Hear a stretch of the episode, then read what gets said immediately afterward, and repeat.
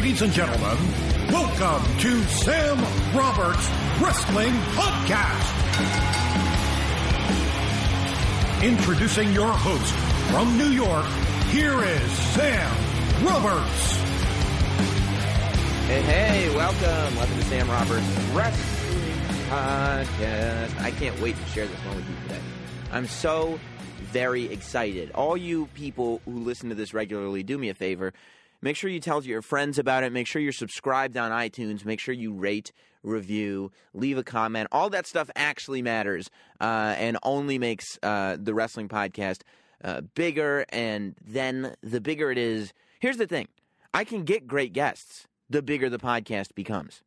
So you leave reviews, you tell your friends about it, you get those numbers up, and you send it up the charts on iTunes, and I will in turn uh, deliver amazing quality guests, which is what I'm doing today. The state of wrestling is going to be fun as always. We got to look towards Extreme Rules. We got to talk about what happened on Raw. I want to talk a little bit about uh, the Ring of Honor house show here in New York that I went to uh, over the weekend. But at that Ring of Honor house show, I did not just go for pleasure. I went for work. And by the way, the fact that this is work is like mind boggling. I sat down with the Bullet Club, the BC, the Good Brothers, the Bullet Club, the Young Bucks, and Adam Cole sat down with me at Terminal 5, and we kind of got into everything. I was happy, you know, originally I was just going to talk to the Bucks. But, uh, you know, Adam Cole is a friend, and he's always good on this show. Um, and and I felt like it, it, if I was going to talk to the Bullet Club, let's talk to the new Bullet Club. This is making a lot of waves in pro wrestling, and I think it's uh, a freshening up that Adam Cole is going to do Adam Cole a world of good. I think Adam Cole is the perfect guy for this spot, and I'm surprised that it didn't happen uh, sooner. We'll talk about everything. We'll talk about the similarities to Rushmore in PWG. We'll talk about how long Adam Cole knew for. We'll talk about when Adam Cole is going to Japan. I'll get into the Young Bucks about their injuries that they're both suffering and why they're not in WWE. So, you know, I'm sitting here previewing this interview as if I have to sell it. I don't have to sell it. You already downloaded the podcast. So let's get into it. And now, the Sam Roberts Wrestling Podcast interview. We're here at Terminal 5, and I've I found the Bullet Club. Yeah, you sure did. Yeah, look, at you this is great. Oh, this is amazing. That was a good broken hand, too sweet, man. the Young Bucks and Adam Cole are here. Adam Cole, you snuck your way into like a second podcast appearance within six months. I did, and I also snuck myself into the Bullet Club. So Yeah. real sneaky. Yeah. I wouldn't say he snuck, and uh, he was hand chosen for Matt and I. So, and that's a shoot, brother. Is that right? yeah. So, who makes from the hips? who makes the choice? Uh, obviously, like the Bullet Club is one of the few brands, right, that's extended internationally without uh, a giant, like without WWE behind it.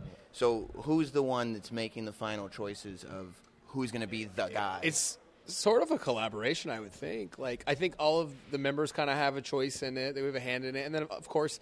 Gedo has probably, you know, the number one. Like he's probably the number one guy. And then Hunter Johnston, uh, Johnston also is another guy that I think we all come together and we decide, you know, who would fit the best. And of course, whenever you hear from guys like us, like the boys, like we we choose who we want. Like and we, and Cole, Cole should have been in Bullet Club from day one. To be honest with you, We, we worked on Adam for about what five months. It's been in the wor- it's been in the works for about five to six months, and uh, it came to fruition uh, at the pay per view. So Yeah. And it's, it does because it seems like such a natural fit. I mean, it's kind of an extension of what Rushmore was in PWG. Yeah, exactly. I think, it, and you know, kind of like they had said for like the five month period, it was it's amazing because I mean, I, even after talking to you and talking to these guys, I've always wanted to go to New Japan, and I was thinking, oh, when would be the right time? What would be the right moment? So now I get to join the hottest faction in pro wrestling. I'm with my friends. And I'm getting like a great role in New Japan as well as Ring of Honor. So the timing for this, even though it took a little bit, uh, I think worked out perfect. Do you work? Yeah. I was just gonna say. I mean, we really, honestly, when it came down to it, we just wanted to hang out with him. right. that that and, hey man, there, there's our there's our New Japan boss. Hey, the famous Tiger Hattori. We uh, we named a finish uh, after his his name. It's called the Tiger Hattori Special, and he's mimicking the the low blow that we did on the fly at a pay per view Oh yeah, two I- weeks can ago. I tell a quick story? Yes, please. So we were in Japan. Uh, what was this? A couple of weeks ago. Yeah. Me, Nick, and Kenny were in a trios match, and we had a spot in the match where we were going to go to cold spray someone. We were going to accidentally hit Tiger Hattori, who was our ref, and he's going to you know sell the eyes like he couldn't see. And as soon as we saw that the ref was taken out of the out of action, we were going to low blow everybody so we could cheat. Right. So up we go through. Every, we hit Michael Elgin with a low blow. We hit Yoshi Tatsu with a low blow. We hit Tanahashi with a low blow. And finally, on the fly, on pay per view, in front of six, seven thousand people in Fukuoka, Japan, Nick and I grab Tiger Hattori, who has no idea this is even coming, pick him up. Kenny Kenny puts his arm back. We look around. He, it's, it felt like a minute. It was probably more like ten oh, seconds. Yeah, and gives Tiger a shoot low blow in the balls. and Tiger goes, "Why, man? Why? Why?" And me, Nick, and Kenny are like almost in tears. It was good. It was very funny. it was Tanahashi's idea. When we were going in the back, Nick brought it up as an idea, and Tan- Tanahashi said, "Yes, please, but please, secrets."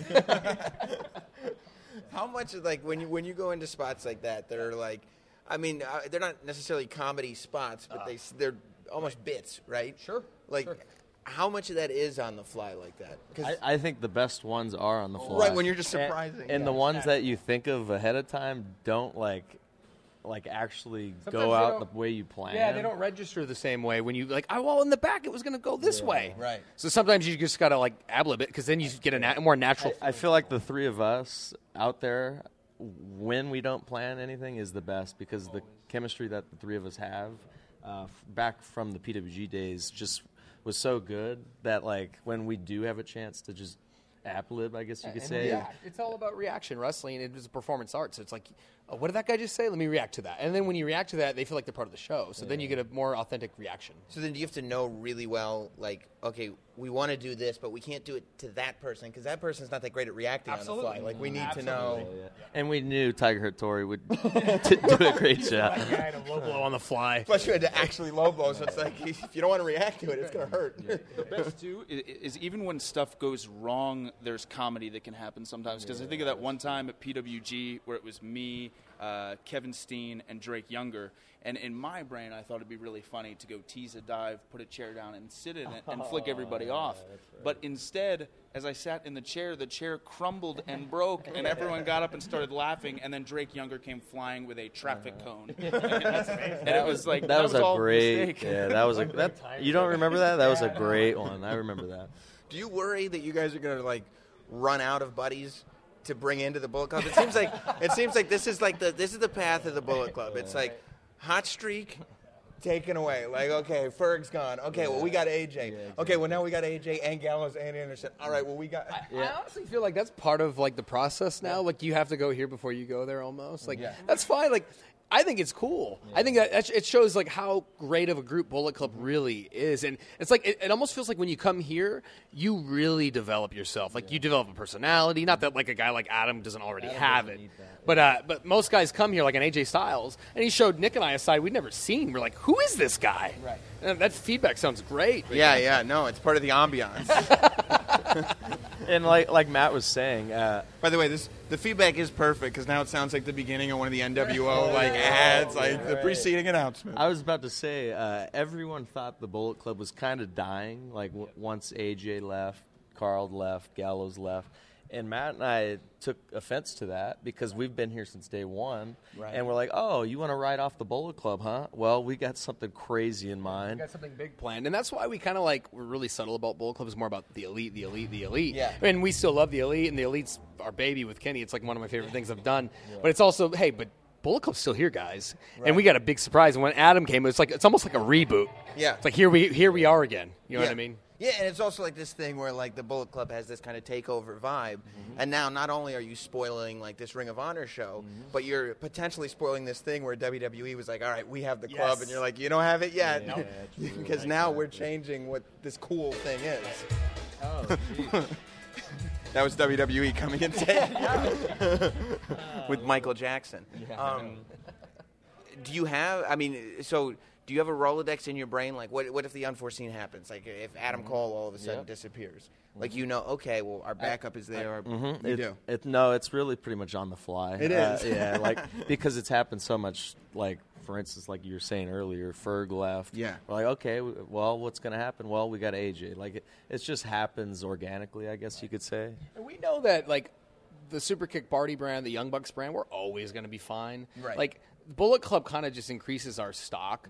We're we're made at this point, I think. Like not to put myself over, like like, But you just did. That's not that I just didn't. Yeah, That's not the Buck style though to put themselves over. Like you don't want to. No, but I was just going to say the same thing because a big compliment to the Bullet Club, uh, not only staying relevant but getting hotter than ever every time, is because of the Young Bucks, and that's just, not just because we're sitting next to each other and we're buddies. what a sweetheart. But uh, but it, it's true, you know, like like anything needing to evolve and change, as long as the right pieces are put into that puzzle, uh, the fans have totally stayed along for the ride. Like good I've, point. I've me joining the Bullet Club. It's been a week, and I have gotten more attention for anything I've ever done. Than, we're than we're kind of like group. the Tim Duncan, uh, uh, Parker, and Ginobili uh, Spurs type of uh, f- to the Bullet Club. Like you put those pieces on that team, and you're always going to win a championship. Yeah, yeah.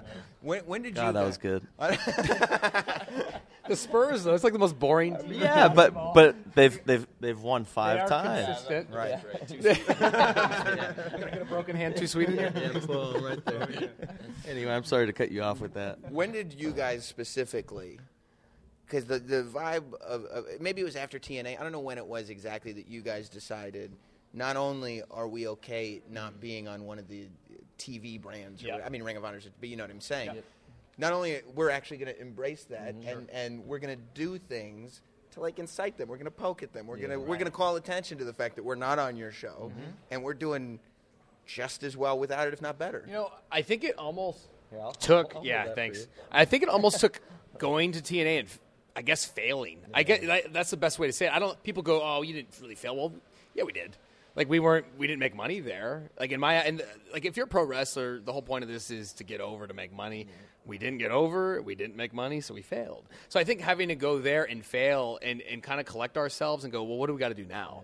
Like, why do we have to listen to the, the things that they like and things that they want? Let's do the things we like. Let's be ourselves. And it, ha- it took having to like almost hit that wrestling rock bottom to finally go, screw this. Let's just have fun and be ourselves. And then once we started doing that, we started we started hearing certain reactions. We go, wait a minute, they like that. Let's do more of that. The thing that they like. Right. And we kept doing it, and we kept doing it, we kept doing it, and then we, we realized we're, we were growing a fan base out of nowhere, like almost a cult following. Right. And because I think it was, it almost became a movement. Like, Yeah, but but like we grew that following by failing and failing and failing because we, we failed at TNA. Ring of Honor fired us.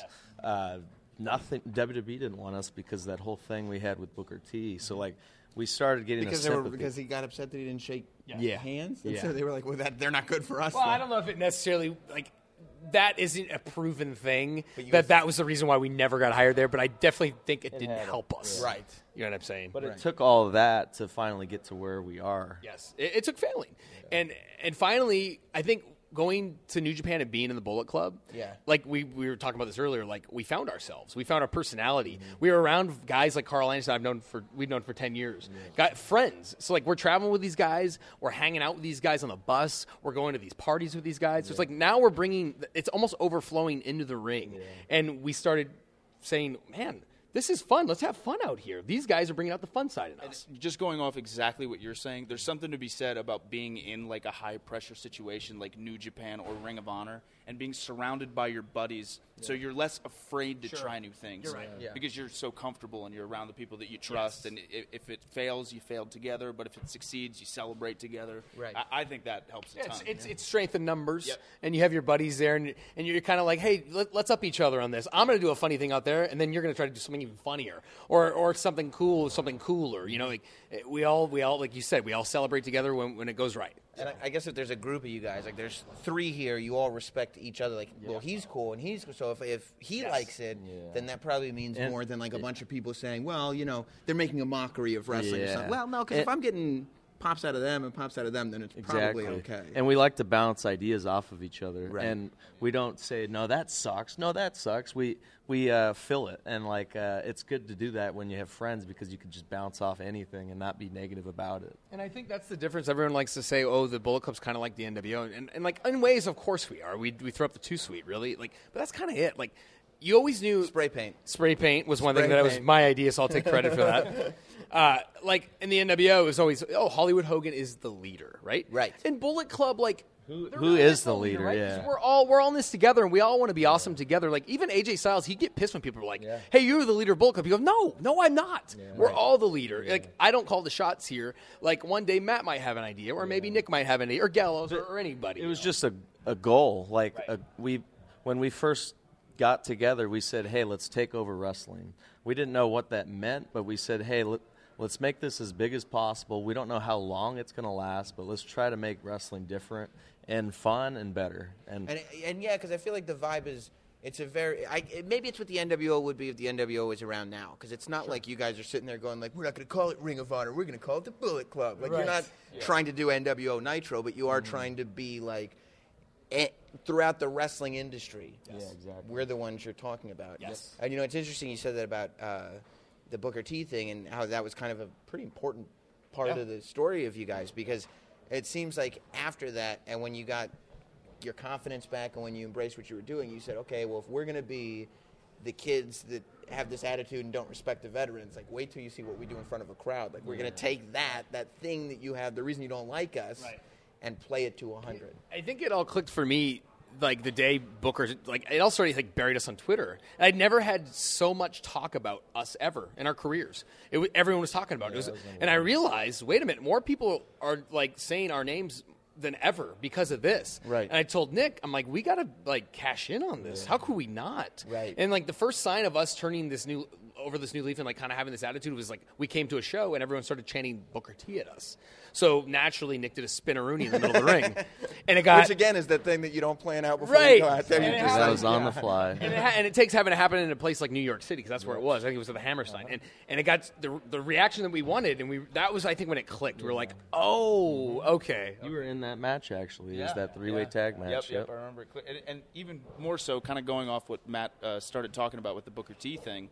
Then, I mean, it, that's when your guys' Twitter changed and everything, right? That's when the whole social media presence Personality changed. changed, yep. And all these people uh, start following the Young Bucks because they want to see what they're going to say next. So It gave us an identity, a gimmick, you know. And Right. 'cause we, before that, we were two fringe-wearing tag team wrestling brothers. Yeah. And then that happened, and we found ourselves because of it. So I actually, I, I owe it to Booker T. And you t- to this day, I swear to God, I get it at least twice a day uh, on Twitter's. Oh, those guys that they disrespect the veterans. they don't Th- shake hands. It's unbelievable.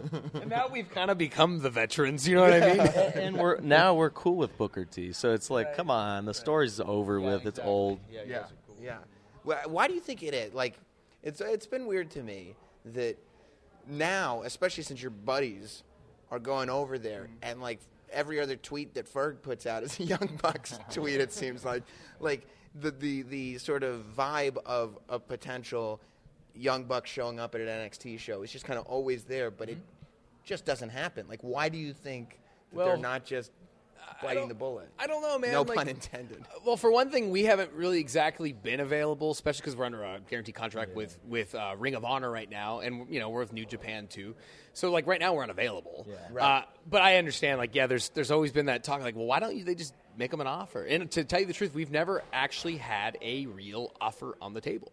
So Yeah, there was no never money on on the table like where we could say, okay, we'll be making this. so I can't answer that question because I don't know. I, haven't- I don't know.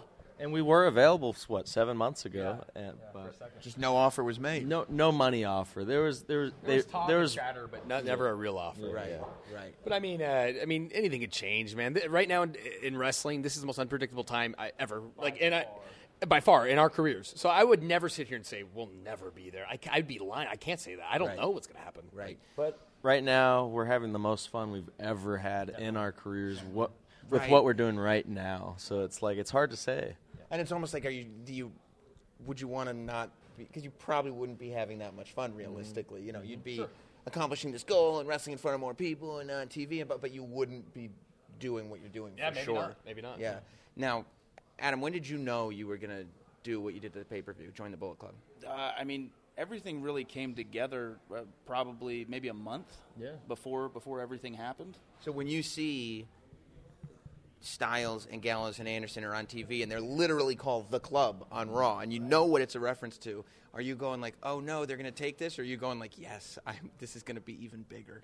exactly, Yeah. definitely the second. I was like, this is going to be huge. The the fact that they're acknowledging the Bullet Club's Mm-hmm. presence, which just again confirms how much of a huge impact the entire group has made. Like I don't think this has ever happened outside of a WCW or ECW angle with WWE bringing something outside of the company or those companies Not in modern time. and Yeah. bringing that storyline to the forefront of their their Monday Night Raw show. Like it's crazy. And on, on top of that, the coolest thing talking about the unpredictability, like um, me being away from Ring of Honor for a little while and just randomly tweeting pictures with no caption of of uh, Ferg and then of AJ Styles and then of me and the Bucks and Kevin Owens. uh, really, I was all tweeting just Bullet Club members, but people immediately No one knew thought that. he's going, you know, he's leaving. So it, it Kevin created Owens might as well be a Bullet Club Exactly. member. I was just gonna say I had to include he, him. uh, he definitely would have been a member if he didn't go. if he didn't go, yeah, if he didn't sign, he would have definitely. And been I a had member. to because I was I was going to say that uh, you know come on guys I was, I was just tweeting all pictures of Bullet Club uh, members and Kevin's just my buddy so Yeah. that was-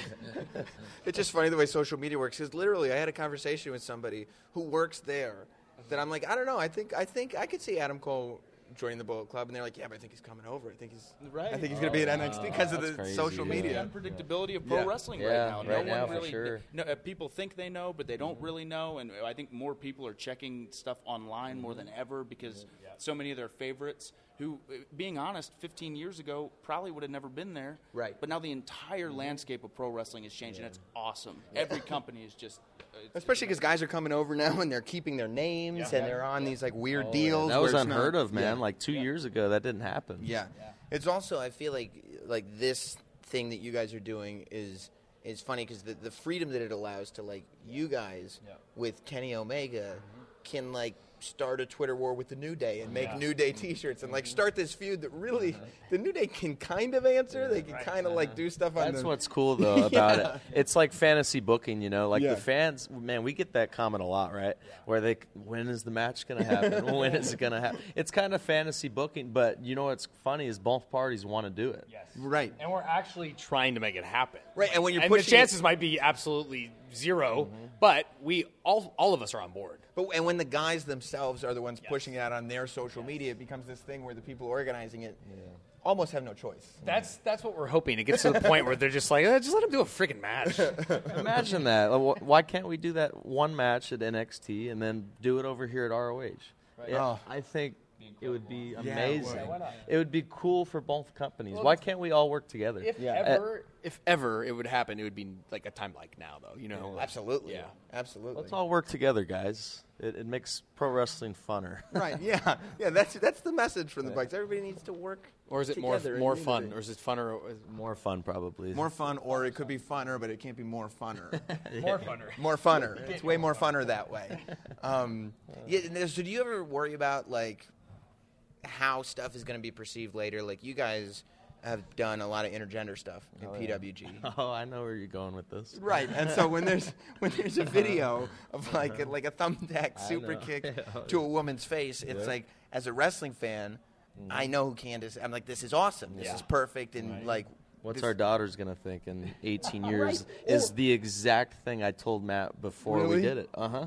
I said let's not do it because I don't want my daughter YouTubing our names and seeing a bloody face on the first like link, and she's clicking it and saying, "Daddy, why the heck and did it's you just, do like, that?" Blonde girl next door. Yeah, like, exactly. I yeah. told Matt. I said that that But- conversation's uh, then- definitely gonna happen. but then I go and say, well, well, we have reached the level of I don't know, like notoriety, fame, or whatever you want to call it. If we didn't do things like that, it's like people expect us to do that. Right. Almost like if anybody's gonna do it, it's gonna be us. And like it's like a taboo thing. Like you don't hit girls, let alone you don't hit a girl with with a loaded wrestling boot that has tacks super glued on the bottom of it.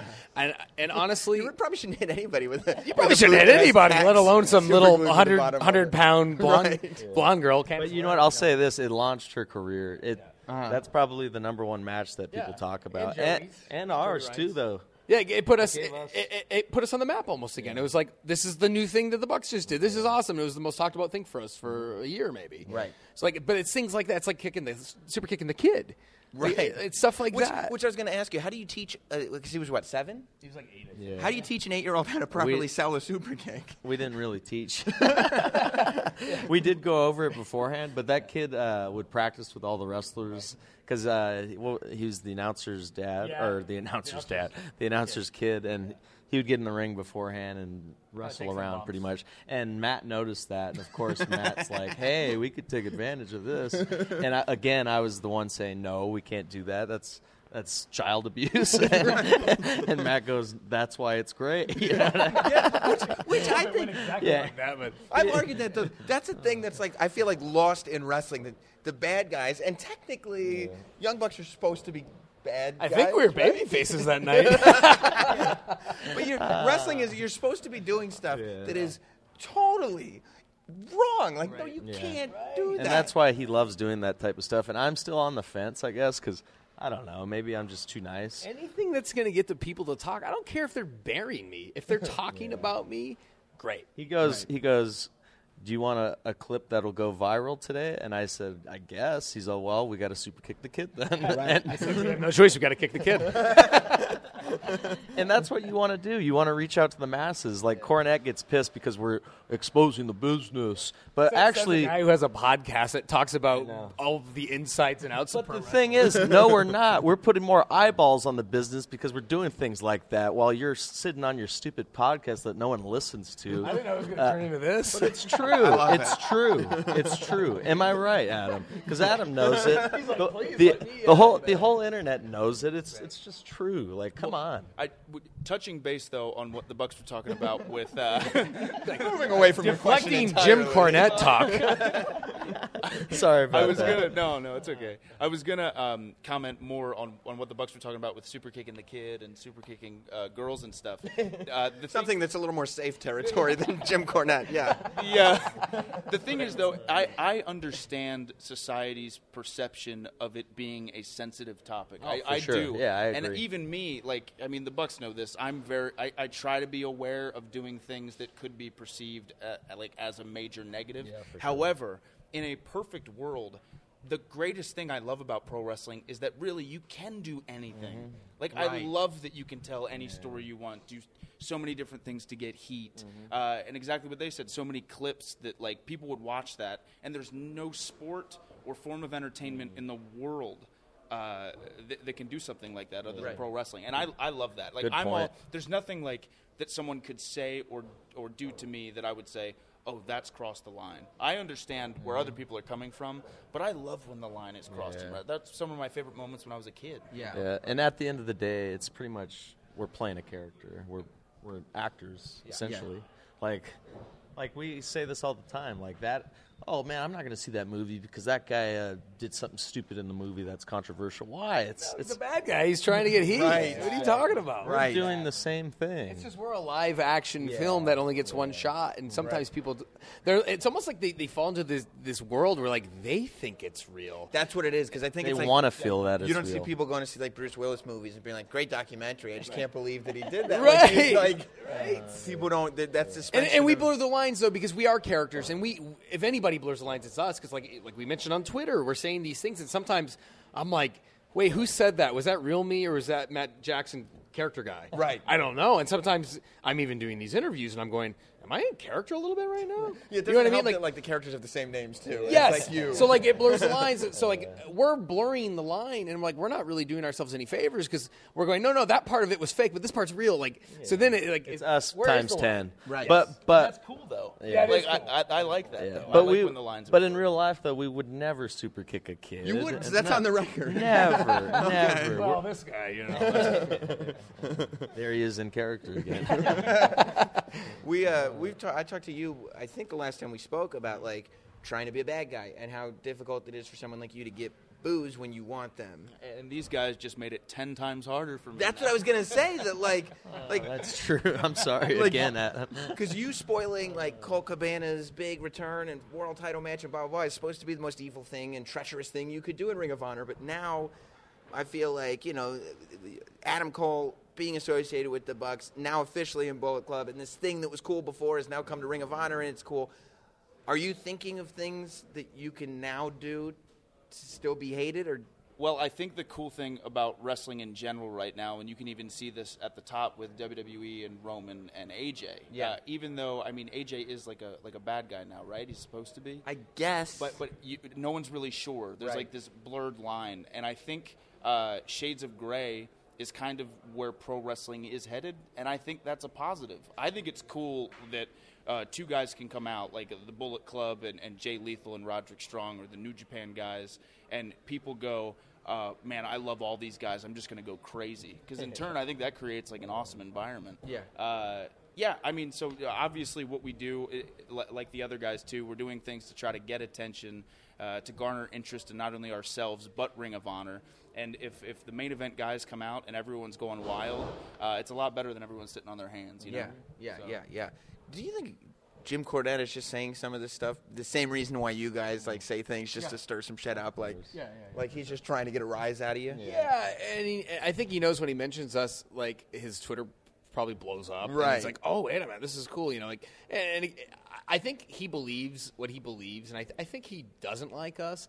But I think the way he comes across on his podcast and the way he tweets and stuff, he knows he's doing it with a purpose. Like he's in character. He's trying to get a reaction out of people, and I get it. I totally get it. It's like you said. It's just like how we act. Right. Um, some of the stuff he, I think he does cross the line. Like when he's like, I don't like whenever he involves things like I, I think we did a spot one time and he said that we should be hung in Times Square, or he said Kenny Omega should like someone he should cut his throat or someone should slit his throat or something. It's like, okay, dude, come on, relax. Like even like relax, man. Like you're on a podcast right now. It's one thing to say it in the ring during a promo trying to get heat from an audience, but people are going to take it the wrong way when you're talking about you know people getting killed on your podcast. and he gets a reaction out of us. So what he's doing is working. You know what I mean? So, Yeah, well, because now, look at we're talking about him right now. you But know? it also works for you because then people like that you're Yeah. stirring it up. So it's But it, and it creates a, conver- a, a, a conversation. It's like here's a Young Buck supporter, here's a Jim Cornette supporter, and they the two talk. And like I said, as long as people are talking, then you're fine. You know what I mean? Right. It creates. A, it, it- I think we have so many defenders and so many fans now that, that love us and say we're the best, but there's so many people that hate us and can't stand us. Yeah. I think it's great to have that. I think it's. It, you have to have like an alienated crowd. Mm-hmm. It's it's great to be polarizing because it creates conversation. Yeah, exactly. Yeah, just exactly. And that's even going back on the whole um, good guy, bad guy thing. Just uh, uh, the, the more polarizing uh, characters that we can create here, I think the better. If everyone wants to buy Jay Lethal T-shirts and, and Bullet Club T-shirts, and, and people just adore everybody, that's just. I think it's an awesome. Like my favorite matches as a kid, like The Rock and Stone Cold. They everyone loved both Rock and Austin. You know, so if people love Bullet Club and the you know Team ROH guys, I think it's cool and it's different. It's, Yeah. it's something different for the company. And when it, like people did love Rock and Austin, but you still were able to pick sides, right? Like Exactly. like there was, it wasn't just like we're just cheering because it's a match. Like it still meant It's just something. that every character is more interesting because none of us in real life, none of us is like the good guy. I wear white. I'm the, I wear the white hat. I'm the good guy. That's the bad guy with the black hat. Right. Like uh, good people make bad decisions and, and believe things that are truly good, but they're actually bad. And the opposite, you know, like it's just the way we are as human beings. Nobody's good. Nobody's bad.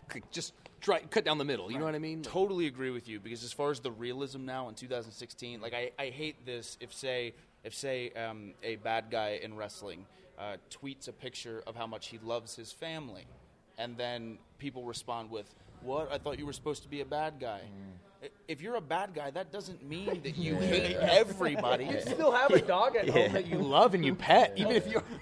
Hey, you I bet, ugly I, mutt. I bet you Kevin gets that a lot. Yeah, I he's bet. actually who I was talking about. So like it's But it's interesting though because I feel like Kevin is the one guy, and this is how I've like described his character to people. He was actually able to figure out a way to translate. I love my family, and it makes me a bad guy. Yeah. you know, which is really, which is amazing, and it's like, oh, there are new stories to tell in wrestling. I can't believe it. so, M- Matt, is your hand broken? Uh, un- it's officially undiagnosed, but I, I, I'm going to the doctor's tomorrow. It is broken, We're Pretty tough. and and you're you're my your- ribs are broken. Your ribs are broken. I, you're, pr- you'll probably see me favoring it all interview, but they're definitely broken. Secretary's back for more. Podcast, man, no problem. Hey, man, very famous. Yeah. Hey, man. He's impressed. Come on, We man. all, we all start talking like Tiger Tory as soon as he comes around. yeah, I don't know. It might be broken. Uh, Mine's for sure broken. It is is. bro- I'm going to doctor's tomorrow for an X-ray. Uh, I had Michael Elgin land on it. Literally, thir- the story is it was in Toronto. Yeah, We're It's wrestling. pretty funny, actually. We're wrestling Michael. Michael now Elgin. looking back, but It's me, Nick, and Kenny the Elite versus uh, Yoshitatsu, Michael Elgin, and uh, Tanahashi. And uh, I do a spot where I get superplex i- from the outside of the apron into the ring, like into a falcon arrow, and my hand landed sideways on the mat, and Mike came down right on my hand and just crushed my hand. It was just a freak thing, right? 30 seconds later, I get power bombed to the floor, and uh, Kenny catches me, and he's so strong that I landed right on his shoulder, my rib cage area. As soon as I landed, I His I heard- shoulder broke your rib. Yeah. So well, so we always take inventory of our of our bodies and injuries or whatever after the match, post match. Whenever the match is over, and we're talking to each other in the ring. Yeah. I so we go over. Kenny Kenny gets to the pen. Nick and I slide into the ring, kind of selling our injuries, and uh, Nick goes, "Matt, are you all right?" I go, "No." I think I broke my hand. I go, "Are you all right?" He goes, "No, I think I broke my rib." We're like, "What?" it was literally and it, like thirty seconds. it hurts to laugh, but it, it's so true. And I had to go wrestle again later on that night. I just taped it heavily. I didn't know I really broke it. Right. I just taped it pretty good, and then he had to totally sit the match. and out. what sucks is it's the same hand he broke about two years ago, too. So I got to get an X-ray tomorrow. And I'm, I'm almost positive you're going to be see me, seeing me post Twitter pictures of me in a cast in a few days. Uh-huh. Hopefully not, but we'll see. Yeah, hopefully not. Yeah. Like, so how much TV is in the can for Ring of Honor? The next month, so it's Okay. perfect. yeah, exactly. We'll be back in four to six weeks, brother. Because I'll be laying down the next four weeks at least. And then what's the, well, what's the New Japan schedule? We well, this You're is what's have to skip. crazy. We were supposed to be leaving in three days for a three-week tour. and That's the Super Juniors tournament. So Right. that is maybe not. doesn't not look like because I literally can't do anything. Like I'm having trouble going upstairs, so it's like there's no way I could And wrestle. don't you just have to sit on a bro? Like I don't mean literally, but don't you just have to wait for a broken pretty much, rib to yeah, heal? pretty much. That's it. Ah. So I just ice it like crazy, and that's it. It's funny listening to you guys, and you just got it over an injury. We were talking about it six months ago. Yeah, the injury that you got and- over. and knock on wood. Uh, I feel great. So. He's the the only only. one not hurting right now. But it's interesting that you guys are like broken rib, broken hand, and there's no sort of like that thing where. Uh, I don't know if I want to get back in the ring because I'm gonna I'm gonna break my hand again. I'm like you Oh, no. literally just broke your hand. Yeah, the I can't wait. I can't wait to get back in the ring. While he's wrestling tonight, that's what. I'm just gonna tape it up. It's one of those things like if I was in a cast, I think I could even work with the cast. I did it last time and I was okay. but it's one thing to do singles matches and it's one thing to be in like a multi-man, eight-man, six Right. I can get away with it.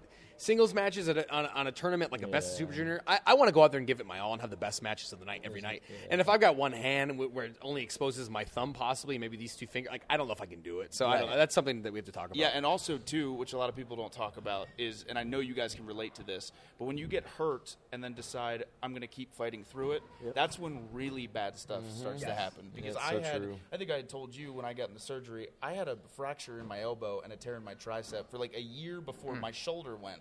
And I, I- it's just definitely because I was favoring this arm, Yeah. thinking, no, I'll be fine, I'll be fine. And then my whole arm started to go. So when I was out for four months, I got three surgeries done. Yeah, Uh, adds so up. It's so I'm, I'm happy for them that they're that they're resting up, and they Yeah. have to. They have to. But there, there's nothing in you, Nick, that goes like, like I know exactly what the moment was that did this. Oh, yeah. Like you're not gonna sit there and be like, I'm not taking that power bomb over the top rope again. Uh, well, Maybe not. I don't know. I'm nuts. I might take it Last again. time I broke my hand, I broke it two places, and it was on a back handspring. Yeah. And I was really weird about back handsprings for like a year. Yeah, but And I but now you do it all Yeah. the time. Yeah. So it's like it's. I think my case was just a freak accident. I Mm-hmm. don't know how it happened. May I think I might have turned into it or something, but it's. My case is definitely a freak Dude, accident. injuries is just part of the whole pro wrestling thing now, and it's like, and honestly, it's the only time we get a break. And we, I, we've been going I, nuts I have for a while. for the 13 years that I've actively been wrestling, I've never missed a show because of an injury. So it, it took some time. So, Wow. yeah. and I've only missed a few because I went on tour with a cast when I broke my hand. That's Right. really my only major injury. In the, la- the last, would you say, five years, it's been nonstop, Yeah. close to WWE like schedule. So, yeah, I think I need a little bit of a break. for us- for us no, to- no pun intended.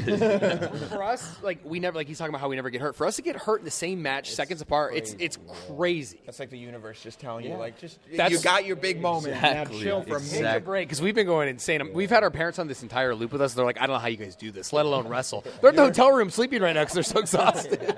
How happy was your dad, by the way, oh, to be able to take that super? That made kick? his Like, life. I mean, at that point, are you guys doing a show for the audience, or are you just like, let's just do it because it's cool? like, both. we're gonna enjoy this. we told Adam it. Well, this is why we did it. We we uh, bounced ideas off Adam. We said, hey, we should probably super kick our, uh, our dad. He's all, We should "Oh, probably you do have this." to do that. you have to do that. Exactly what I said. My eyes got big and everything. Oh, we have to do that. So we had to, and you know what my mom said? She said that was the most nervous she's ever seen my dad, and they've been married for close to forty years. I wanted to give my mom a Meltzer driver on, on Mother's Day because it was Mother's Day that night. But She's got a bad neck, so there's no chance we're Yeah, gonna we were risk like, that. all right, let's relax a little with my mom. Poor mom. How crazy would have that been? Triple super kick of my dad. She comes running out. We we pick her up and we melts her driver. her. And by the way, that's when you know that everything's changed in wrestling. When not only do we see you guys in WWE, but they're letting you still call it the Meltzer driver. Like that's. Ah, that'll, that's a stretch. We'll, see- we'll see. We'll see.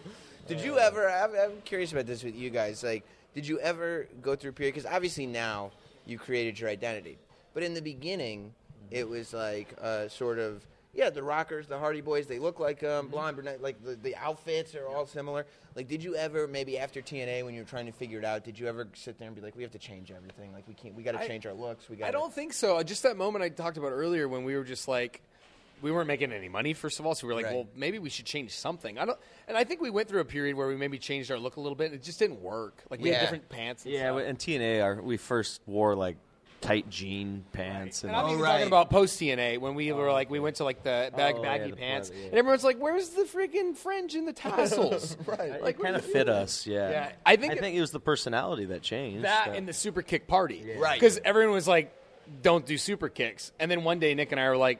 Oh, we we were told not to do any super kicks tonight. Let's do twenty, and then we did twenty, and the place went nuts. Yeah. and we were like, let's just keep doing that. I think people like that. Yeah. You know what I mean? And then and then we branded it as the super kick party. It's what we tweeted about. It's what we talked about in promos. Like it was just super kick party, super kick party. Right. And the same people who were telling us not to do the super kick were tweeting the super kick party is coming to our town on this day, and we're Right. like, that's when we knew. Oh, we got this thing over. Yeah, yeah. I felt I felt like too though, and I'm sure you guys can relate to this. In- Initially, when um, you know you start off kind of as a good guy, but you're not really sure how to do it. Sure. You just kind of go do your match.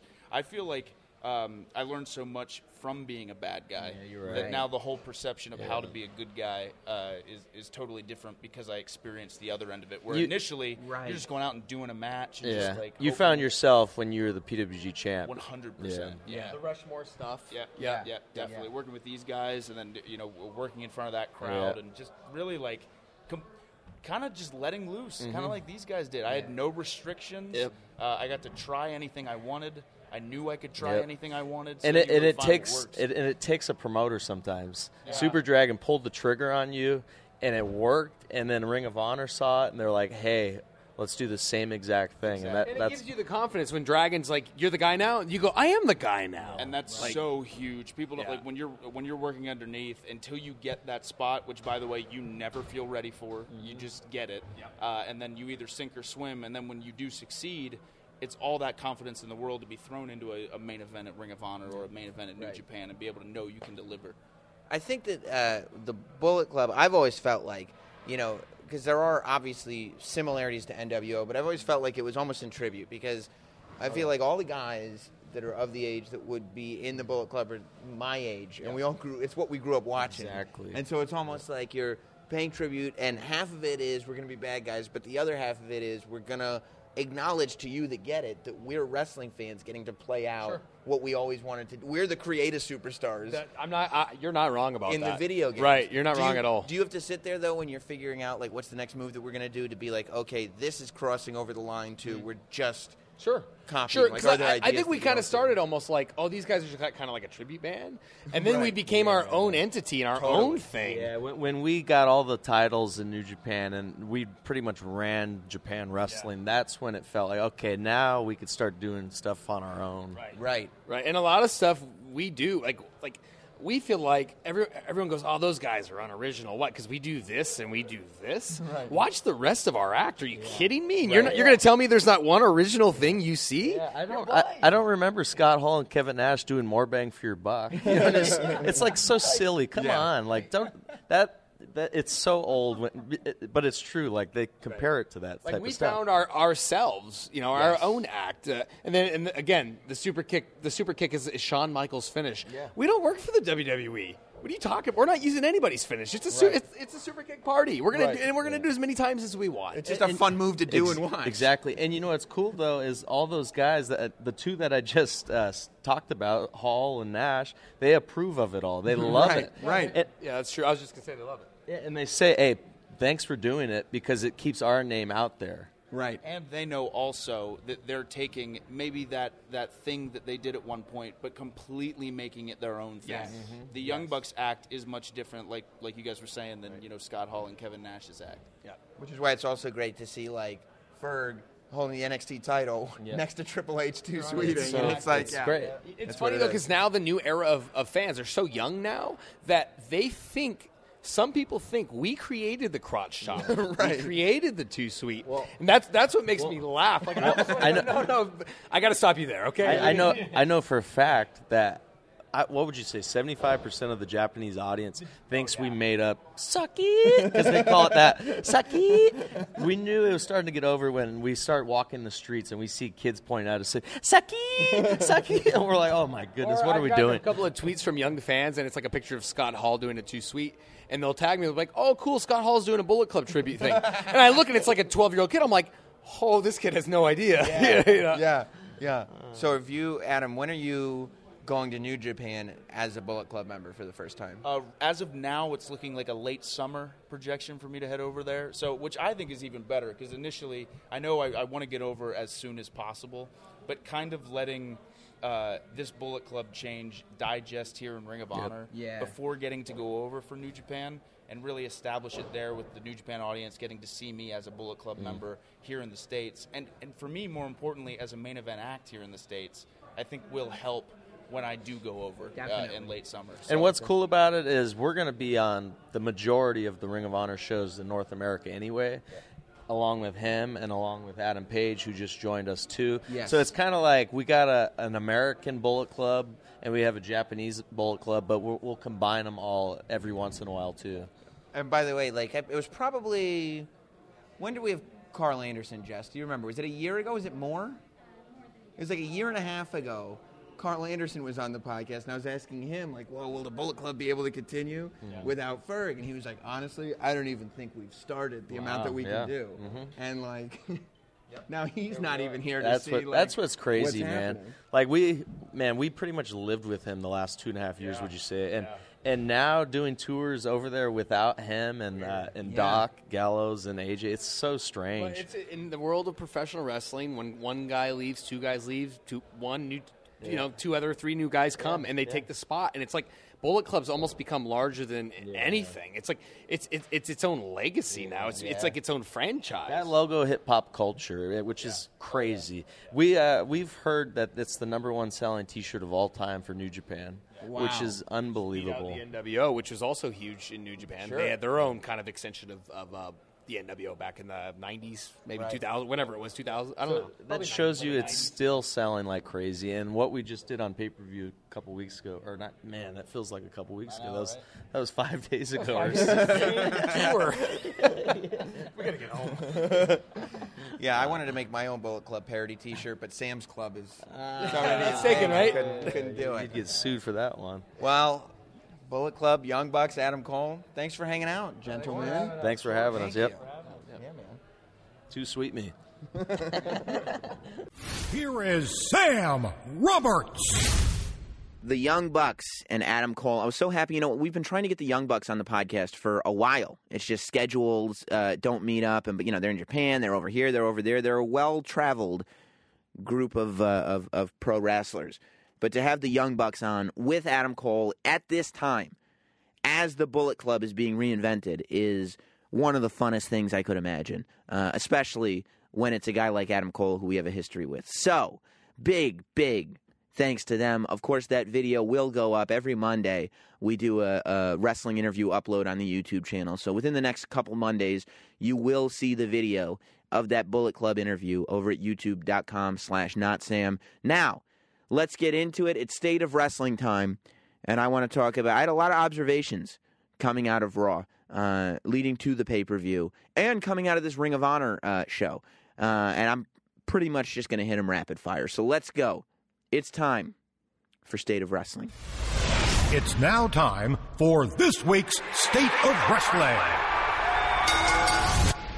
Welcome. It's State of Wrestling time here on the podcast. And boy, boy is it going to be a good one. It's it's a it's a pay-per-view week. It's always nice to do a State of Wrestling leading into a pay-per-view week. Uh, actually, there's a lot to get into and it's not just uh, WWE stuff cuz I was at the I don't even know where to begin to tell you the truth. I want to talk about being at the Ring of Honor show over the weekend uh, because I think as long as New Japan is involved, uh, and they obviously are, Ring of Honor is kind of ready for a resurgence. So I want to talk about that, but I think Extreme Rules is probably the thing that's on everybody's mind the most. And I have to tell you, uh, I found this week's episode of Raw to be right in line. I can't believe that to me, the direction that the product has been moving in has remained consistent and really, really good since WrestleMania. This is now the second pay per view since WrestleMania,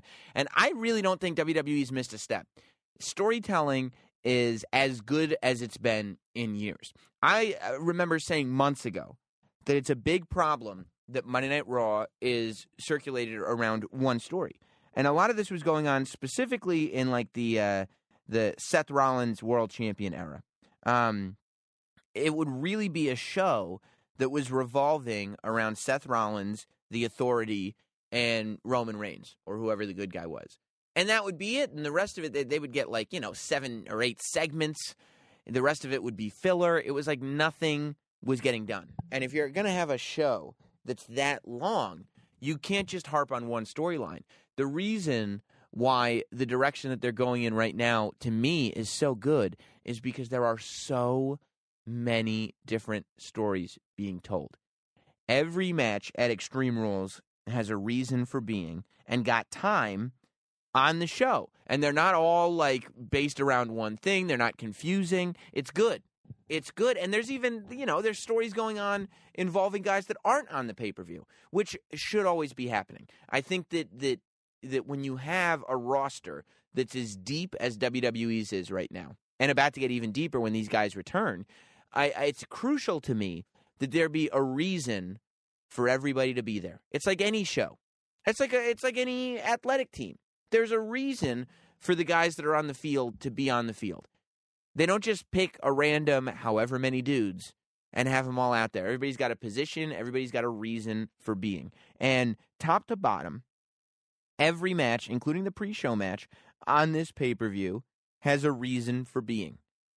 You've got the the Golden Truth storyline which doesn't have any kind of pay-per-view payoff, but to me has been one of the best written stories. I mean, I has been a really well written story. And the reason for that is that it's not lost it's not stopped being interesting to me. Like it's still entertaining. You know, it's not the most deep thing ever, but number 1, it's still entertaining. Number 2, you're presenting R-Truth and Goldust, two legends, uh, in a way that's not taking away from anybody. And number three, not only are you not taking away, but now all of a sudden you've actually found a spot for Fandango and Tyler Breeze to get a shot. Tyler Breeze and Fandango are now in this position where they Tyler's gotten two wins on Raw now, which was never happening. He wasn't even on the show. Uh, so I, I love, love watching the fact that there's all these different stories happening. I mean, you have you have different stories for the first time in a long time. And we've been saying this forever. You've got different stories happening in the women's division. which is like, you know, heaven shining down on us. It's amazing. I'm very disappointed. I heard this week apparently Emma was injured at a house show, which would explain why she wasn't on Raw, but Dana Brooke was. And it's really a shame because number one, Emma is finally getting a shot to be Emma. And really, I think, has been excelling since WrestleMania. But number two, Dana Brooke is an amazing compliment to her character, and she is an amazing compliment to Dana Brooke. And, uh, you know, I don't like, I would much rather see Dana Brooke brought in the way she was brought in last week than this week. Um, you know, we don't have a choice anymore because she was brought in and then Emma got injured. But Dana, as like Emma's bad guy lady bodyguard, is perfect. It's a perfect spot for Dana to be in. It makes Emma even less likable um, and and and it gives you something to watch there. You know, I, I'm I'm interested really in finding out what the plan is with Sasha Banks. I would imagine that the women's match at Extreme Rules will be a blow off match. I think that I don't see Charlotte and Natty continuing their feud after Extreme Rules. I would imagine that Charlotte will retain. You know, Natty will put on an amazing performance. Uh, Charlotte will retain, and that will be the end of that feud, and we'll find out what's next for Natty. Um, because right now, I, I Sasha injured. I don't remember. I, I I I remember reading she was injured, but then reading she wasn't injured, but she just hasn't she hasn't been doing anything, which is fine, you know, because I don't think that she's being buried or anything like that. I just don't think she's on TV at the moment. I'm just I'm anxious to see her back and wonder what the plan is for her.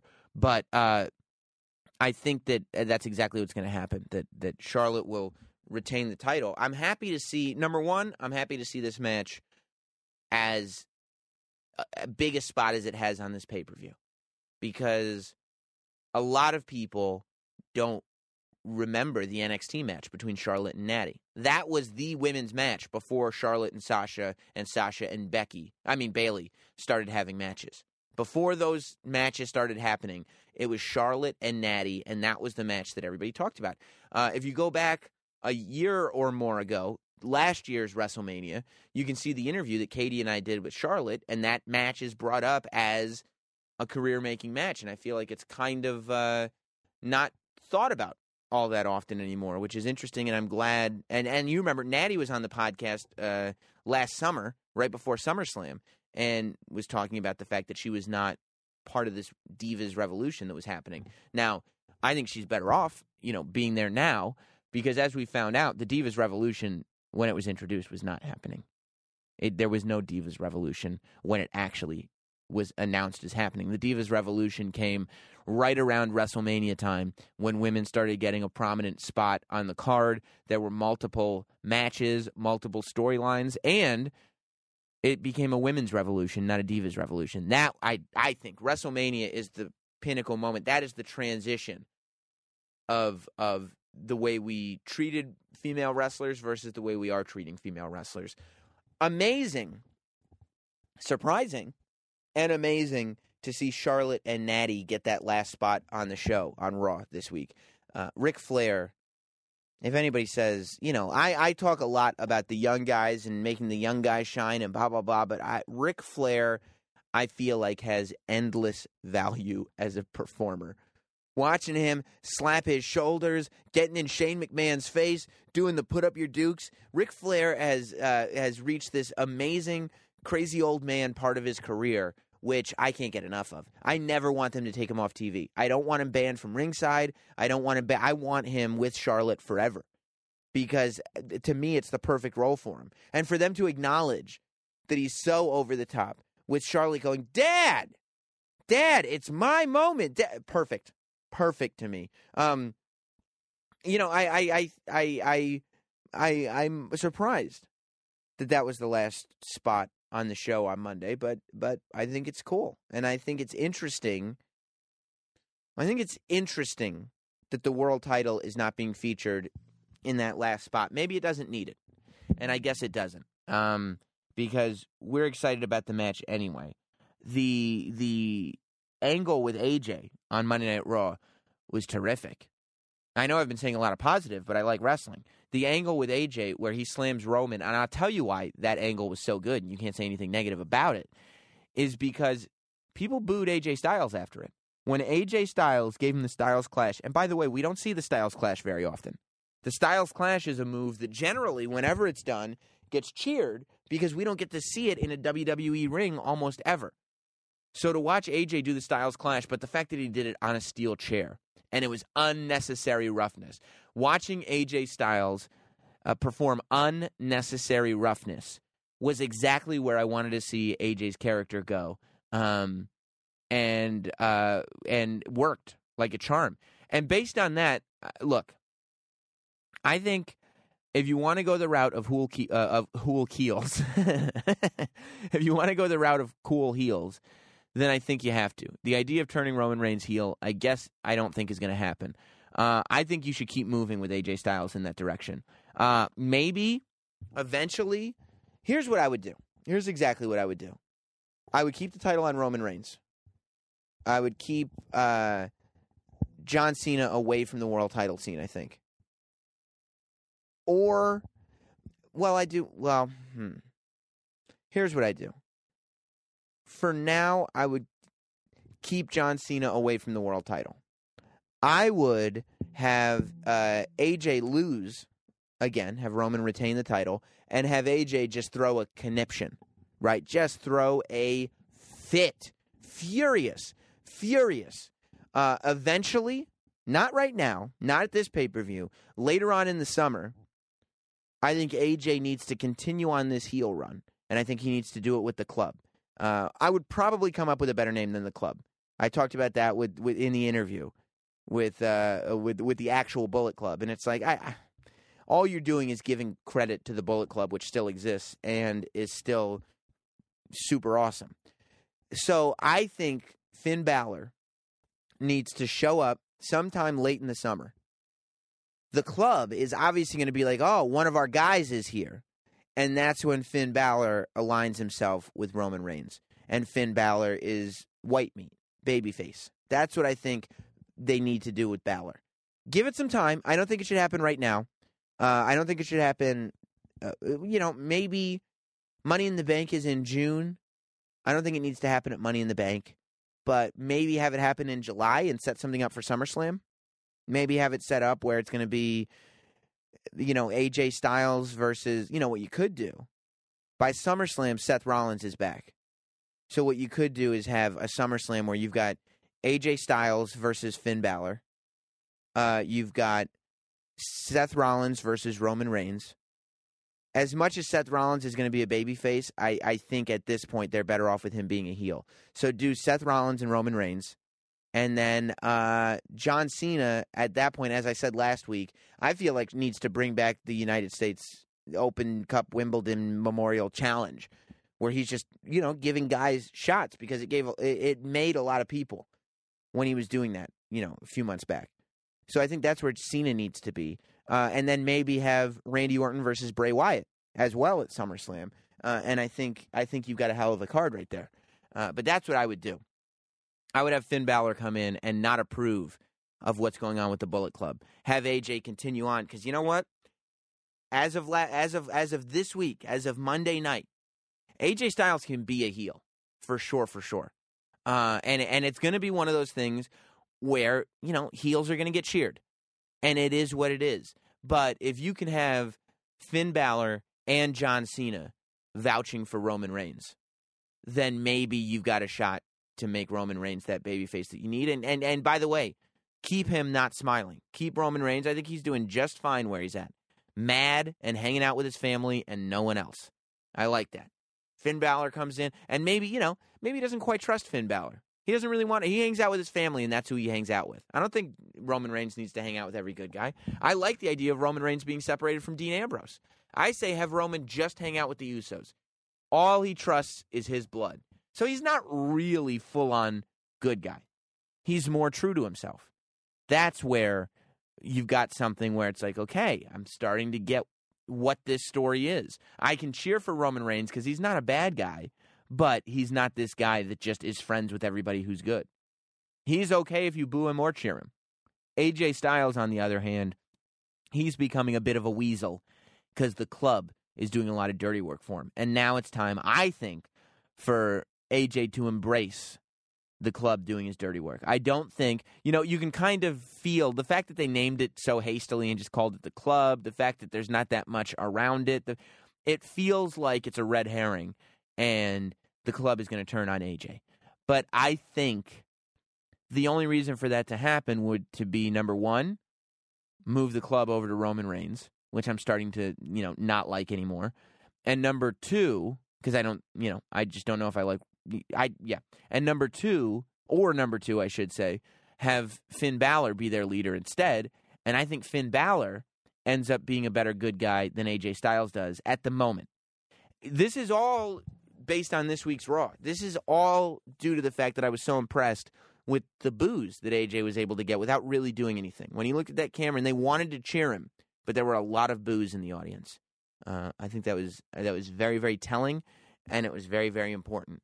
Uh, so that's going to be a very interesting match and an important match to watch. I think it's going to be a great match. It was a great match last time, um, but this one's going to be more of a brawl. It's not going to be. I think uh, the club and the Usos are going to be a lot more involved than they were before. Uh, of course, the New Day segment was great, and the Time Machine was fun. Uh, I, lo- I, I, it felt like the, and I don't know, maybe it was because of the visual effects on the screen or the noise or whatever, but it felt to me like the crowd was dead when Kofi came out and started doing, uh, right by the beach, Kofi Kingston, which I thought was brilliant.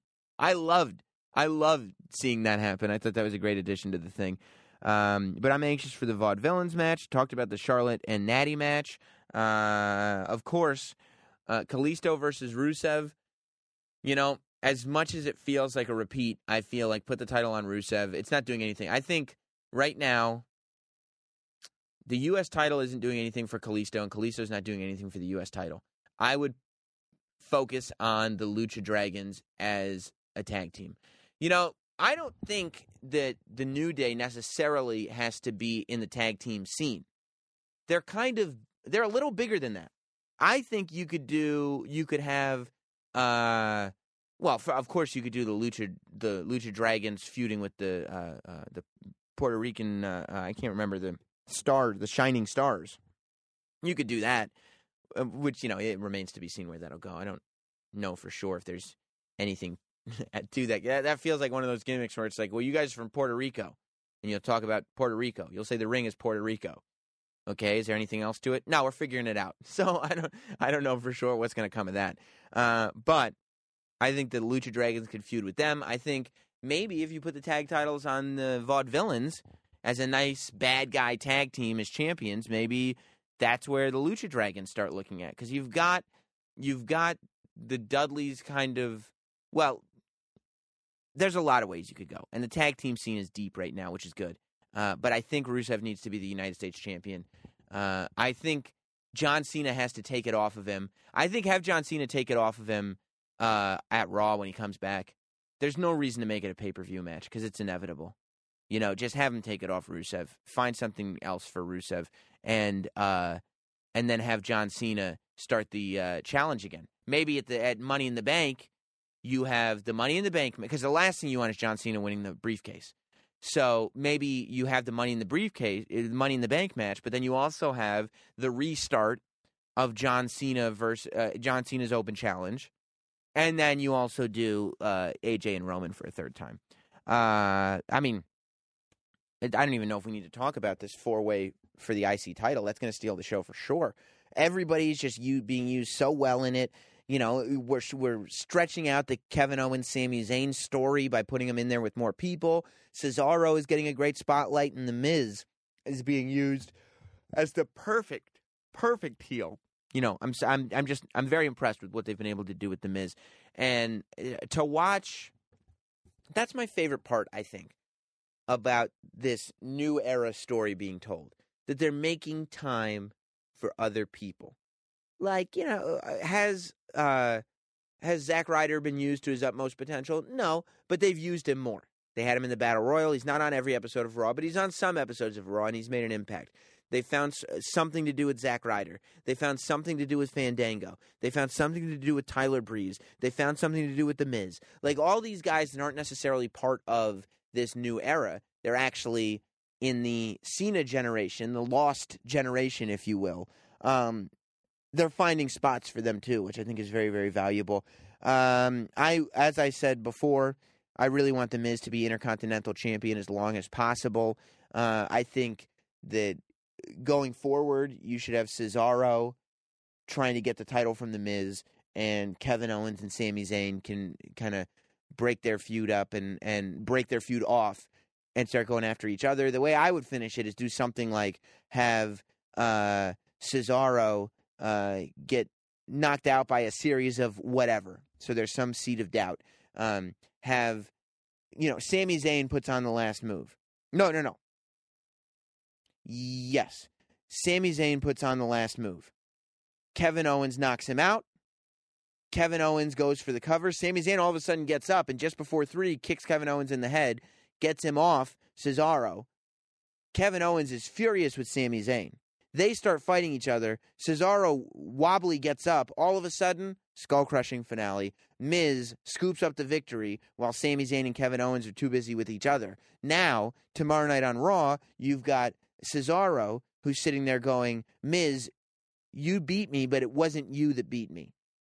You pinned me, but it wasn't because of you. It was because of the other two guys. Now you've got a reason for Cesaro to get a rematch, and Kevin Owens and Sami Zayn are so furious with each other for them seeing the other one as costing him the title that they start going after each other. You know, as much as they've hinted at Sami Zayn being the Intercontinental Champion, I just wouldn't do it. I just don't think that it adds anything. I think it adds something to the Miz, and the Miz adds something to that, and that's the way we should stay. Um, I I think uh, Chris Jericho and Dean Ambrose is going to be a great match. You know, it it's kind of the whatever TNA used to do. Didn't they used to do like Chamber of Horrors match or something like that? The Clockwork Orange, whatever Ravens match was, where they did a cage with a whole bunch of weapons hung from it. It feels like the exact same match. Here's the only thing I would have done, and this is me being nitpicky and paying attention to detail maybe a little too much. But if it were me, I would say Dean Ambrose says there's no escape from this cage. Okay. Says who? Like, w- what's stopping me? Well, the door is going to stay locked. I would have created a cage with no door. And I know you're saying that that doesn't sound like a big deal, but it is a big deal, and you can turn it into a big deal. It's one of those little little details that you can turn into a huge deal. Um, you know, you can't escape from the top because there's all these weapons and an opponent, but it's so difficult. But you can go out the door. Well, in this cage, there is no door. And what I would do is I'd have Jericho enter first. He gets in the ring. The cage comes down. Or have Jericho enter first. The cage comes, or, or and then have Dean Ambrose announced. Dean Ambrose insists that the cage come down because he wants to climb up the thing. The cage comes down. Dean Ambrose starts climbing up the thing, and he grabs a weapon as he's on his way to attack Jericho. Something like that, you know. So so that way you can get around the fact that there's no door. But I think there should be no door on the cage. I think it's it it it would add an entirely different element to the thing. And then the commentators can highlight the fact there is no door on this. There is no escape. Traditionally, steel cage matches, you can escape through the door. There is no door on this thing. And it would make it go like, okay, this is a special. This is a different type of cage match, you know? Especially since they just announced that Owens, I mean, that uh, uh, Balor and Samoa Joe are going to be in a cage match. And that's going to be a very special match because it's the first, I think it's the first cage match in NXT. I'm pretty sure it's NXT's first cage match.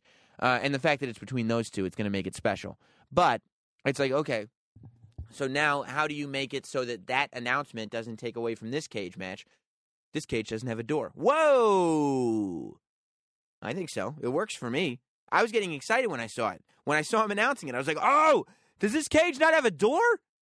Oh, it does have a door. Um, and then Dolph and Baron in the in the pre-show again. No disqualification though. I like that, and I hope Baron uh, kicks the crap out of Dolph. Not because I don't like Dolph, but because I'm I love Baron Corbin as a bad guy. Top to bottom, this pay per view looks incredible. Uh, top to bottom, this looks like a very very good pay per view. I'm going to be there. Uh, Katie's going to be with me, so uh, we'll have an amazing recap of it next week here on the on the podcast. Uh, but I, I, I, you know, I think I also think Dean Ambrose needs to the same way um I said Big Cass needs to come across more like a giant, and by the way, they're using that. I think uh, Dean Ambrose needs to more embrace being this hardcore dude because it seems like they're trying to build him as a guy that likes weapons, but I don't see him using weapons that much. I didn't even see him use weapons that much in the uh, Brock Lesnar match. You know, if they want to build him as this kind of second coming of, he- like he's like an athletic Mick Foley, then they can, but you have to you have to have him really embracing this idea of using those weapons. Uh, furthermore, with the with the Big Cass thing, I think he's right on the right track. I love that they are embracing how tall he is. He seems like he's embracing it more, coming across like a giant. One little thing, and this is again, this is nitpicky. This is the same thing as the cage door. If I'm Big Cass, I'm to sell a lot less. I think Big Cass sells a little too much. Not every hit should be affecting Big Cass. And it should be a little trickier to knock down Big Cass. D-Von is a big guy. It should be a little tougher for D-Von to knock down Big Cass. Big Cass should not be reacting as much to uh, D-Von's punches as he is. I, I, I very much have a dudes with attitude Shawn Michaels Diesel vibe from Enzo and Big Cass. It's just Diesel was this massive hulking bodyguard that could not be stopped. He was a truck. That's why they called him Diesel. So I think you can you can have a similar thing with Big Cass. And the one thing I'll say about the Shining Stars making their debut is as much as I'm not exactly sure where it's going to go, I was happy to see local competitors again. Love seeing local competitors. I think they're need if you're going to do a 3-hour show, let's get some jobbers on the show, you know? Let's get some local competitors on there. I love seeing those guys. That's my favorite part of wrestling as a kid. It used to be the whole show was local competitors. I think it's a good way of getting people over, especially the way they did for uh, the Shining Stars. I think it worked very, very well. All right, let's get to uh, Ring of Honor. Now, I also think that there's something interesting, and maybe I'm going to talk about this in the future, but I think there's something interesting going on with the roster where at some point, you know, WWE is bringing in so many established guys right now Kevin Owens, Sami Zayn, AJ Styles, you know, and so you've got a roster that looks like this. Some of your top guys are established before coming to WWE, the guys I just mentioned. Some of your guys are created within the WWE system. That's your John Cena, your Roman Reigns, your Bray Wyatt. Which obviously, you know, Cena and Bray Wyatt will be back soon. Uh, Finn Balor's where you kind of meet in the middle because even though Fergal Devitt had a hell of a career outside of WWE, Finn Balor as we know him, is a WWE character. So that'll be interesting to see what side he ends up on. But you have a very clear potential to do something where you've got WWE versus the world. You know, you've got WWE versus wrestling. I don't know how you would frame it. Um, and maybe that's the direction the club moves in. Because right now you've got a microcosm of that with Roman Reigns and the Usos versus the club. The club are these guys that are awesome but became awesome somewhere else. The Usos and Roman Reigns are the hometown boys. I think you've got that in a much bigger picture um, with the roster that you have now. And I think it could be very interesting to see them go with that. Speaking of roster, I was at uh, Ring of Honor over the weekend, as you know. That's where I was able to sit down with the Bullet Club. Not the club, the Bullet Club, the Young Bucks, and Adam Cole. And I was sitting there and I was watching, okay, who is left to cherry pick from Ring of Honor? Because that's what they did. I mean, the generation they have now is pretty much cherry picked from Ring of Honor. Pretty much every guy that you love made a career for himself. Like I'm watching, and they're advertising Cesaro versus Sami Zayn as the first match on Raw after the opening promo.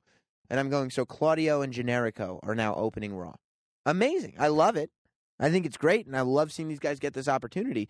But everybody is a Ring of Honor guy. So I was looking at Ring of Honor, and I, I, kind of feel like they were on a bit of a, uh, I don't want to say a cold streak because that's a little harsh, but there wasn't, there needed to be more happening. I think their partnership with New Japan is going to turn out to be very, very strong for them. You know, because I mean, in the beginning of the partnership with New Japan, you've got situations where you've now got Kev, Kev you've got footage of Kevin Owens versus Nakamura before NXT, before WWE. And it's like, yeah, that's the vibe that we need. I went to see them at Terminal 5, and it was an amazing show. I thought the Ring of Honor pay per view a couple weeks ago, an amazing show. I'm like, yes, this is where we need to be. Now, I'm looking forward to the next pay per view, Final Battle, because it's important to note that this was both those paper, both shows that I mentioned were part of War of the Worlds, meaning New Japan was involved. So, where does Ring of Honor fall when it's just Ring of Honor? Uh, I still think they can get by, uh, and I still think they're it- it's turning into something. But uh, I was watching, uh, and and but New Japan really really helps. Uh, but the guys that I was watching, it's like I've said from the for uh, two years. You know, you guys can go back to the first time Adam Cole was on the podcast. This was actually his third time technically. The first time Adam Cole was on the podcast, I said he's going to be a WWE guy. He has he's the whole package. Adam Cole to me is number one draft pick, hundred percent. I mean, he's an entertain eh, number one draft pick. You know, Young Bucks. It goes without saying they could do something special in WWE, and I think it'd be great. I, I, I think this concept of WWE versus the world. We are living in a world where we could feasibly see um, the Elite versus the New Day. We could feasibly see the Young Bucks and Kenny Omega versus the New Day in some kind of special exhibition match. Uh, and it, for evidence of that, look at the Cruiserweight tournament. You know, I'm looking at a WWE graphic that Drew Gulak is front and center for.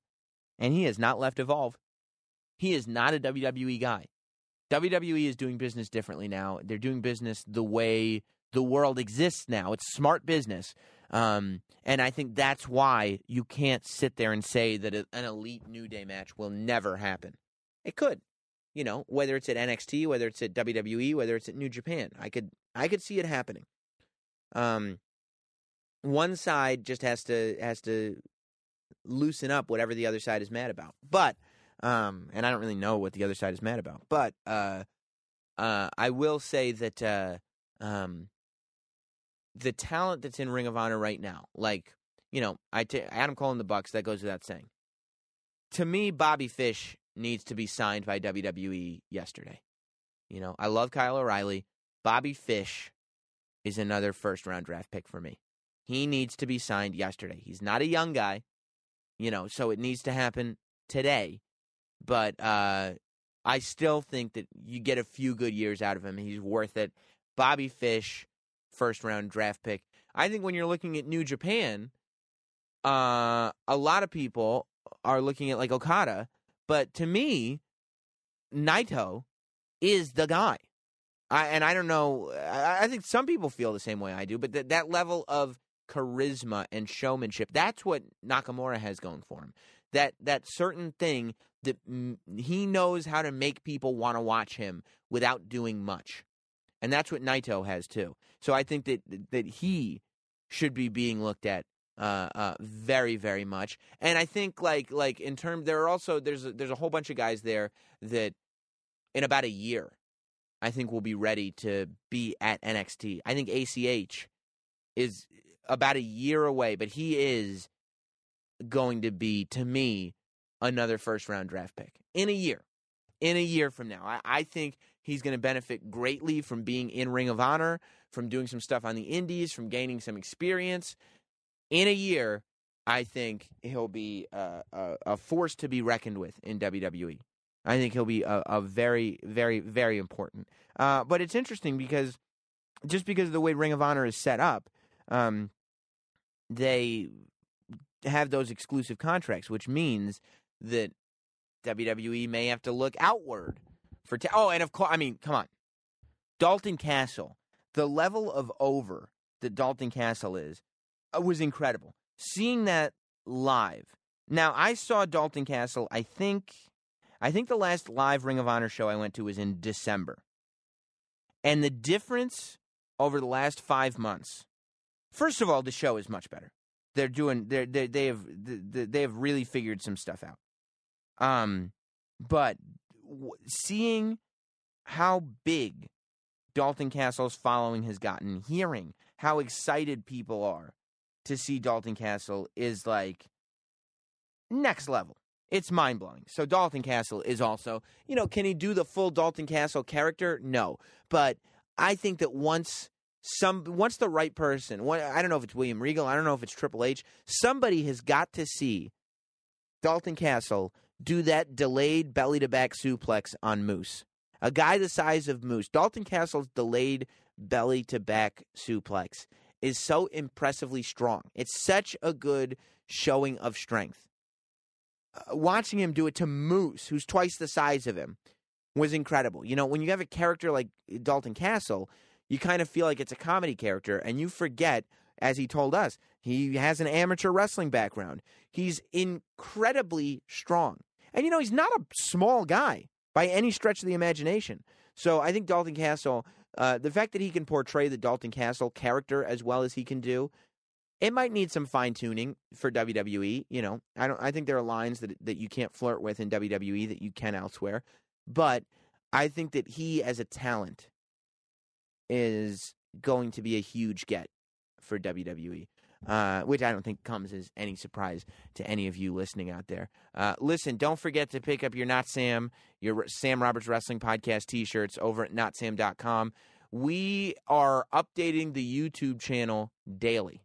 Go to youtube.com slash notsam. The, uh, uh, the videos also are up at notsam.com. Every Monday is a wrestling interview on the YouTube channel. And yes, I did video the Bullet Club interview. So that video will be up on the YouTube channel. Uh, the Adam Cole video went up last week. This week, I uploaded a Diamond Dallas Page video. Uh, and and you know, one of the reasons why I made the YouTube channel a daily upload channel is because I was falling behind on stuff. So now I'm regimented. I have I, I do have a back catalog of wrestling interviews that I have to get up there. There is video of Dalton Castle, of EC3, of MVP, of John Morrison, all that need to go up. And that's notwithstanding the interviews that I have in the can waiting to air on this podcast, one of which I'm very, very excited to share with you. That's it. Well, I mean, I'm, I'm excited to share all of them with you, but there's one specifically that I'm super pumped about, and I think you'll uh, you'll be pumped about it too. That'll come in about uh, two weeks, I think. We will see you in one. Well, the one in one week is going to be really good too. I promise. I don't know why I'm hyping up the podcast two weeks from now. I just because I'm just excited about the interview. But eh, the podcast next week is going to be great, and the podcast this week was great, and the podcast the week before was great. Uh, I will see you here next week on Sam Roberts Wrestling Podcast.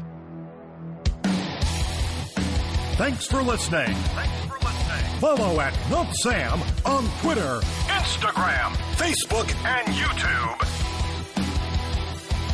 And subscribe for free to listen every week to Sam Roberts Wrestling Podcast. Whether you're a world class athlete or a podcaster like me, we all understand the importance of mental and physical well being and proper recovery for top notch performance. That's why I'm excited that Unifyd Healing is sponsoring this podcast. Unifyd Healing is a new and super innovative global network of wellness centers powered by Energy Enhancement System, or EE System. If you haven't heard of the EE System, you'll want to listen up. This technology promotes wellness, deep relaxation, purification, and rejuvenation. At hundreds of locations across the globe, access to a center is easy and affordable. Interested in experiencing the EE system technology for yourself? Go to unifydhealing.com slash bluewire to learn more and find a center near you. That's U-N-I-F-Y-D healing.com slash bluewire. No material or testimonials on the Unifyd Healing website are intended to be viewed as medical advice or a substitute for professional medical advice, diagnosis, or treatment. Always seek the advice of your physician or other qualified healthcare provider with any questions you may have regarding a medical condition or treatment and before undertaking a new healthcare regimen, including EE system.